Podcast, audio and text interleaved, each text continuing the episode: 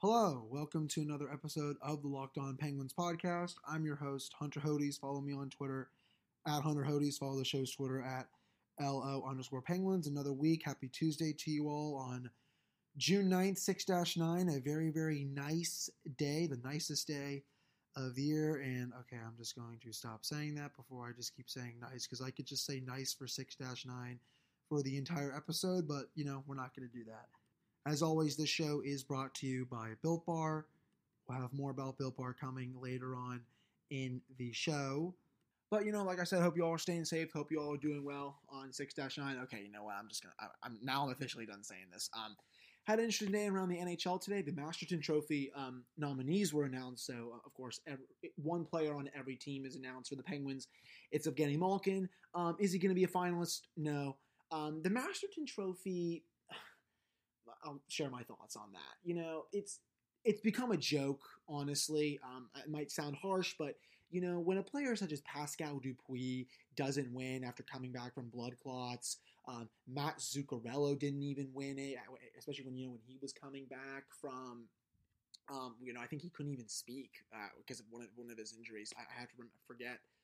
Um, excuse me, I forget which injury it was, but I do know I think he was like in the hospital or something. He could not speak, and the fact that he was able to come back and kick some serious ass, um, and he didn't win it, that was ridiculous. Um, you know, in the past, you know, Jaromir Jagr won for just, you know, continuing to play hockey, I guess. I mean, don't get me wrong, I love Jaromir Jagr, but the fact that he won that was pretty pathetic. And then, of course, you know, Dev, that was the year, I think the year that Dupuis didn't win it, I think was when Devin Dubnyk did because, oh, remembered how to play hockey again. He's not on the Oilers, everyone. It's just, it really just, it boggles my mind how a player like that can win the Masterton Trophy, but someone such as like Pascal Dupuis or Matt Zuccarello don't win. And you know, there's you know Chris Letang didn't even win it. You know, he, he's come back from so many injuries. You know, of course, he's come back from a stroke. You know, it's it, the, award is just a joke because of the way people vote. Um, I think this year, if you want a couple obvious winners um, that you can make a case for either one, um, Bobby Ryan, you know, coming back from alcohol problems, that's just that's that's an easy one right there you know, you could easily give that to him. And then, you know, the Flyers representative, Oskar Lindblom, I 100% think he's going to be a finalist. You know, what he's going through with cancer and all that. And hopefully he's able to make a full recovery and he can be back on the ice soon. And I think when he, if he does make the full recovery and he is, he does come back onto the ice, um, I think he's going to kick some serious ass. So, I mean, like I said, I think those are two finalists right there. The third one, Maybe um, Stephen Johns of the Dallas Stars, I've been seeing, you know, he missed a lot of last year, I think, with concussions. He's been able to come back and play pretty decently. He could be the next finalist. But, I mean, if two of the three finalists are not Oskar Lindblom and Bobby Ryan, just literally just cancel this award forever because that is that would be just absolutely ridiculous in my opinion if um, neither one of those two made the finalists. And and honestly, if one of those two don't even win it, like, like I said, you just disband this award overall because it really is um, pathetic. So um, now that we got that out of the way, moving on. So we did have phase two start this week, so players can now skate in small groups. Evgeny Malkin, of course, had his picture on his flight returning to Pittsburgh, so he's back in action. Um, I'm sure a lot of the other players are coming back. You know, Jason Zucker, of course, was in Minnesota. Patrick Marleau might be coming back from California. Um, I think Marcus Pettersson went back to Sweden, so he's probably going to have to be coming back. He'll probably honestly have to do a 14 day quarantine, um, considering he's coming in from overseas.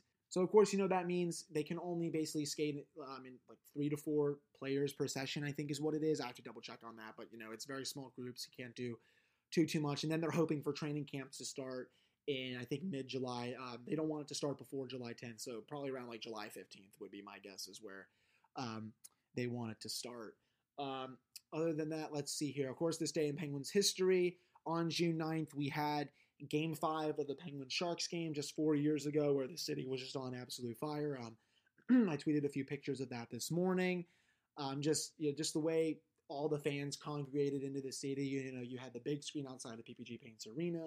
Then that one filled up. Then they had to have another one at Market Square because there was just so many people. There was such a high demand. So they said, you know what, we're going to put another big screen in Market Square. That filled up really, really quick. I was surprised they didn't um, have to do another one in this city. Um, I don't even know where else they would put one. That's just a massive, excuse me, just a, just a massive place for people to go.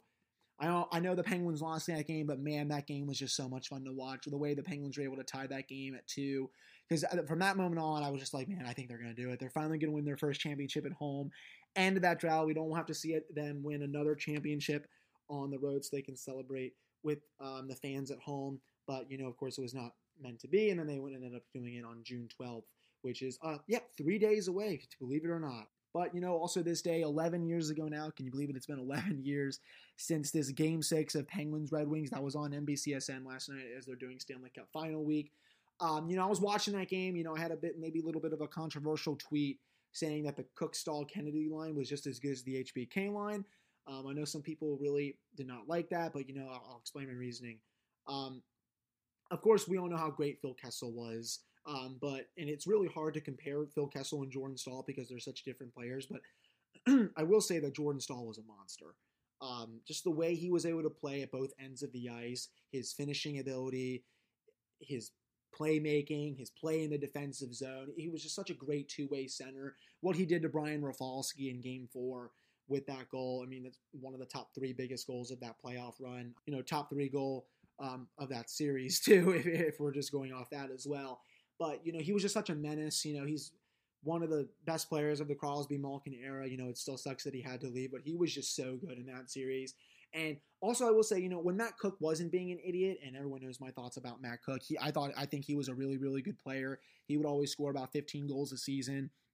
Carl Hagelin really didn't have any hands, but you know, I think you can make the argument, I guess, for him with he's just faster, he's more tenacious to pucks, and then Tyler Kennedy, you know, I mean, I think he's underappreciated in his time in Pittsburgh. You remember he had a 20 goal season, was mostly a 15, 16 goal scorer during his years with the Penguins. So um, I think it's closer than some people want to think. I know Nick Bonino's awesome. Please don't get me wrong. And I know what he did um, in that run was just historic. You know, the, the game winning goal against Washington, um, just so many other clutch moments for that line. But I will say that that line against the Red Wings, the Cooke Staal Kennedy line, was just disgusting. Um, you know, I'm not going to say that it's better than the HBK line, but I don't because I don't think it is. But I think it might be as good as it is my argument. But you know, still just watching that game back, um, that was honestly the first time I had watched that full game back, and since I think I watched it live. Uh, man, the, the Penguins just so outplayed the Red Wings during that game. I know the Red Wings brought it to them in the third period a bit, um, but man, the Penguins, it, it just it felt different when you were watching. I mean, I think the Red Wings that through the first couple of periods, they were barely putting up 15 shots on net. Um, they were that was a Red Wings team that was averaging 37 shots per game during that playoff run. Um, that, that, I will never get over how good that Red Wings team was. You know, a prime Henrik Zetterberg, a prime Pavel Datsyuk. You know, you have a 37 year old Nick Lidstrom who's almost 40 at that point. Actually, um, excuse me, he was 39 at that point. Jeez, I'm math is not my strong suit. Yeah, 39 year old defenseman, almost 40, playing like he's 22 in that series. Tomas Holmstrom, who's a complete animal. Johan Franzen, Valtteri Filppula, Brad Stuart, Brian Rafalski, Jonathan Ericsson when he was still actually decent. I know Chris Osgood was kind of meh.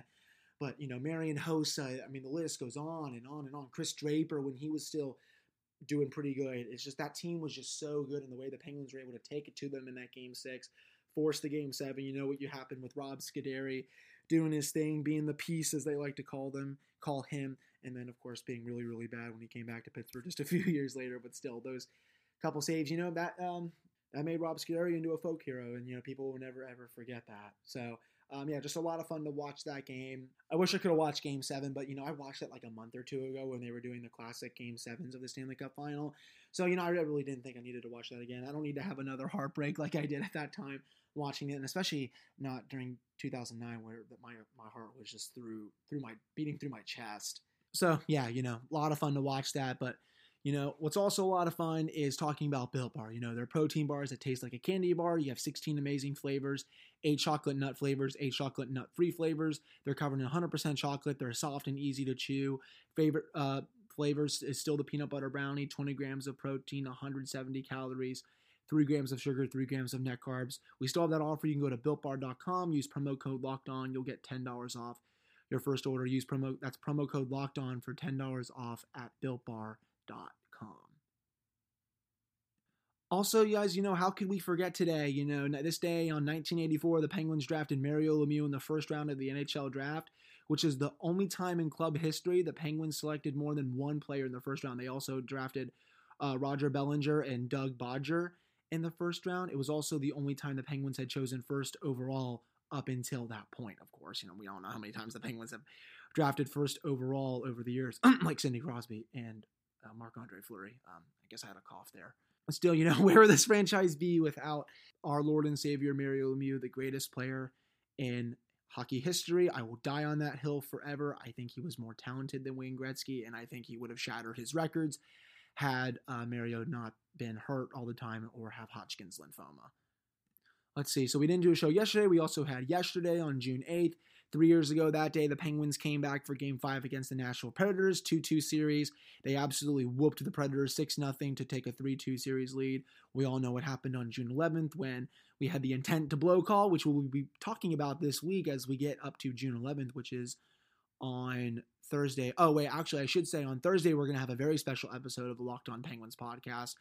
Um, it's out. This episode is actually going across the entire network. Um, that's all I'm going to say. I think you guys will really, really appreciate it once you listen to it. That's all I'm going to say. Um, everyone who worked on it um, did a ma- magnificent job.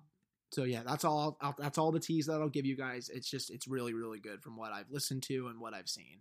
So we'll probably talk about the June 11th on Friday, which is June 12th, which we'll really talk about the 2009 Cup and the 2016 Cup.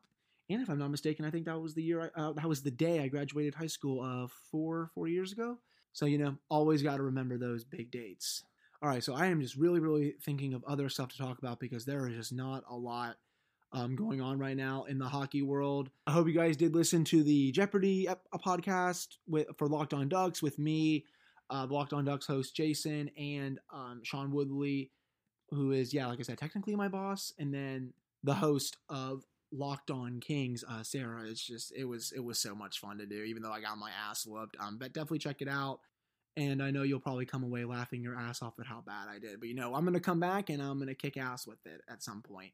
Oh, I did want to touch on this that I saw yesterday. Um, the black players in the NHL have actually formed a hockey diversity alliance led by Evander Kane, who's spoken out a lot about what's going on lately, and Akim Aliu, um, of course, who had the stories. He had, he had this Players Tribune article of how um, just basically, you know, he was made fun of for just being black, and you know, just a lot of players and coaches were just really, really racist to him and all this. So um, they have, they have the, they have they have the executive board that includes Trevor Daley, Matt Dumba, Wayne Simmonds, Chris Stewart, and Joel Ward. Apparently, they're going to operate independently of the league to enact change. This is all according to um, Frank Seravalli. He also says that the, the membership is open to everyone who shares the same goals. And although they're independent of the NHL, their goal is to work productively with the league. This is all according to um, Frank Seravalli. So, you know, uh, my thoughts on that, you know, that absolutely freaking rules. Um, I think they're going to do an outstanding job with it. We all we all know how much change needs to happen in this country regarding racial injustice and the fact that some of these NHL players decided to enact change with making a hockey diversity alliance. That's just that's freaking awesome.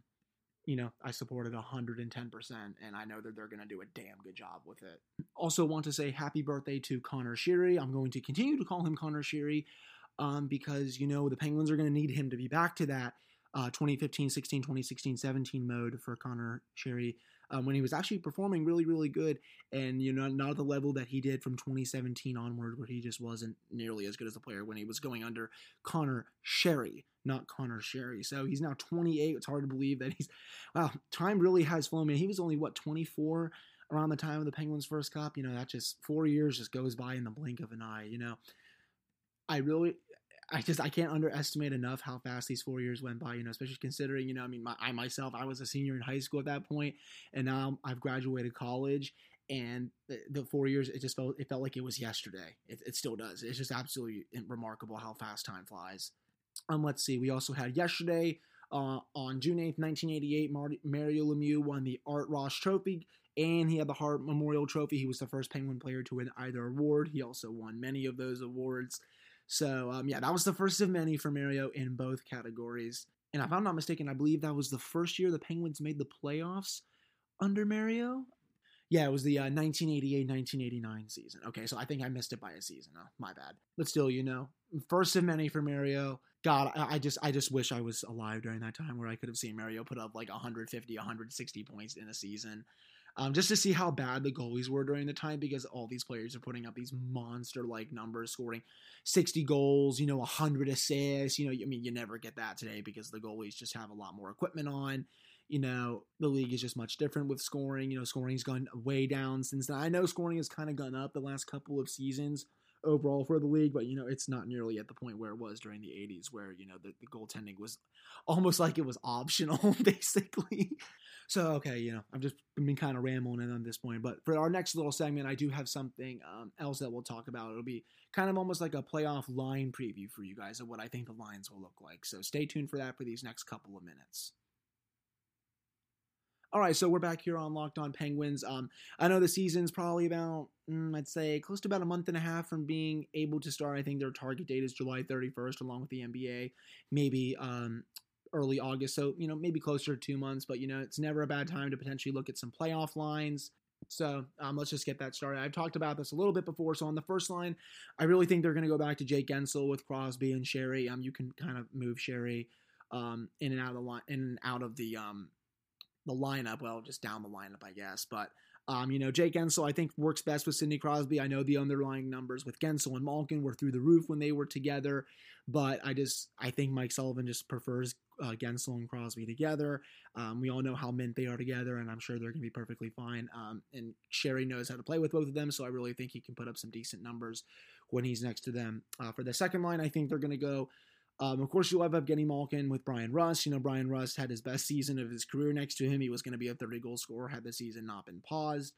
Um, I think, and then on his left wing, they'll probably put Jason Zucker. You know, I've said it before, you can always flip flop Zucker and Guentzel. It really doesn't matter. Zucker, I thought, played really, really well with Crosby before the season hiatus. Um, but I think he'll play still pretty good with Malkin as well. Zucker can, I think, can adapt to how Malkin plays.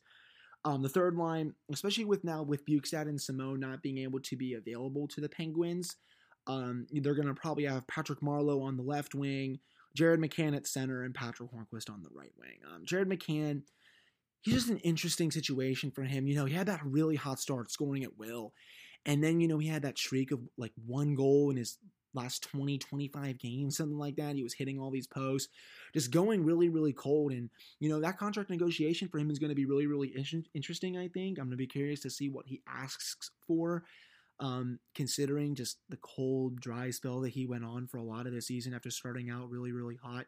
We all know the Penguins got him to be their third line center, but, you know, he's going to have to really play like it if he wants to get um, a number uh, for his cap that he's hoping to get. So I think that line is going to be really interesting to watch. We all know the rejuvenation that Patrick Hornqvist had. He was just absolutely sensational this season. Um, you know, that's what he can do when he's healthy. I've, I've said it before on this podcast. I'll keep saying it. You know, when he's healthy, he's really, really good. And, you know, we all know Patrick Marleau, I thought, was playing well before um, the season paused as well. And then, you know, their third line, part B, I guess, you know, Aston Reese with Blueger and Tanev, you know, that's their shutdown checking line. They can use that in the defensive zone when they need to win a draw. We all know how good defensively Aston Reese was this season. Um, Teddy Blueger really, really came into his own. I was talking with Cam, of, of course, last week on an episode. I'm sure you guys listened to that, where, yeah, I mean, Teddy Blueger was honestly one of my most improved players. Like I said, you know, he was finally getting that goal scoring touch. And, you know, you could just tell he was ready last year um, when he was playing in place of Matt Cullen. At times, Matt Cullen had just lost every step in his body. He just wasn't the same anymore. But still, was really liking the way Blueger was playing. And then you know Brandon Tanev, what a signing he's been. I know I criticized it at the time. I know a lot of other people did. I'll eat all the crow on that one. Always, I'll always have the old takes exposed on that one. As one of my buddies, Jeff, likes to say to me as he's um, been begging me to get on Left for Dead um, as I finish recording this podcast. So apologies to Jeff if you listen to this. I'm just about done, and I will be on Left for Dead very very shortly. Um, defensively, we all know Dumoulin Letang. That's the shutdown pairing. That's one of the best pairings in the league, no question there. Second pairing, Pettersson and Marino. Um, you know what you're going to get from John Marino with how good he was during his rookie season. We're hoping that Marcus Pettersson can get back to his rookie season form. He'd kind of taken a step back a little bit uh, during times this season, but I mean, it wasn't like too big of a step back, I should say. But I, I think hopefully he should be able to be good to go with the rest that he had. And then I, we all know what they're going to do on the third pairing with Jack Johnson and Justin Schultz. You know, third pairing, if you want to play Jack Johnson, that's easily the best place for him to be. He had a little bit of success there early on in the season where his underlying numbers weren't too, too bad. He wasn't getting thrown out there against, you know, first and second line players. But, you know, the big question, of course, you know, how is Justin Schultz going to be? You know, he was an absolute mess for a lot of this year. He was a mess for a lot of last year. He just hasn't been the same since that ankle injury. So, you know, we, the Penguins are really going to need to see if he can be the Justin Schultz that they remember him to be in the 2015 16 playoffs and the 2016 17 season. And then for goaltending, you know, your guess is as good as mine. I think they're probably going to start Murray game one, but on a much, much shorter leash, as Josh Yohe said on an episode just about a week and a half ago. Um, this this will not be a very long leash situation for Matt Murray. I know Matt Murray is Mike Sullivan's guy, but if Matt Murray struggles like he did a bit this season, he will be pulled for Tristan Jarry, who was good for a bunch of this season, but his numbers were going down a bit as we got towards um, the late stages of the season before it was paused. So that's what I think lineup will look like. You know, let me know what um, your lineup would look like. Just you know, tweet me, DM me, you know, and uh, I'll put it on the show. This is uh, fan week. So um, yeah, just if you guys want any questions answered on the show, just let me know. Send me a like I said, send me a tweet, send me a DM, and I'll answer anything you guys want and uh, may, I may have some um, fans on the show this week. Uh, still have to be that's still to be determined. Excuse me. So, thank you guys so much for listening to this episode of Locked On Penguins. I know I rambled on a lot about a bunch of different stuff, but you know, there's just not a lot going on with the sport right now. I mean, I know there's we're in phase two, but still, you know, when we get more news with stuff, you know, you, you guys will be the first to hear it on Locked On Penguins. So, thank you guys so much for listening. We'll have another episode coming tomorrow, and I will talk to you all then.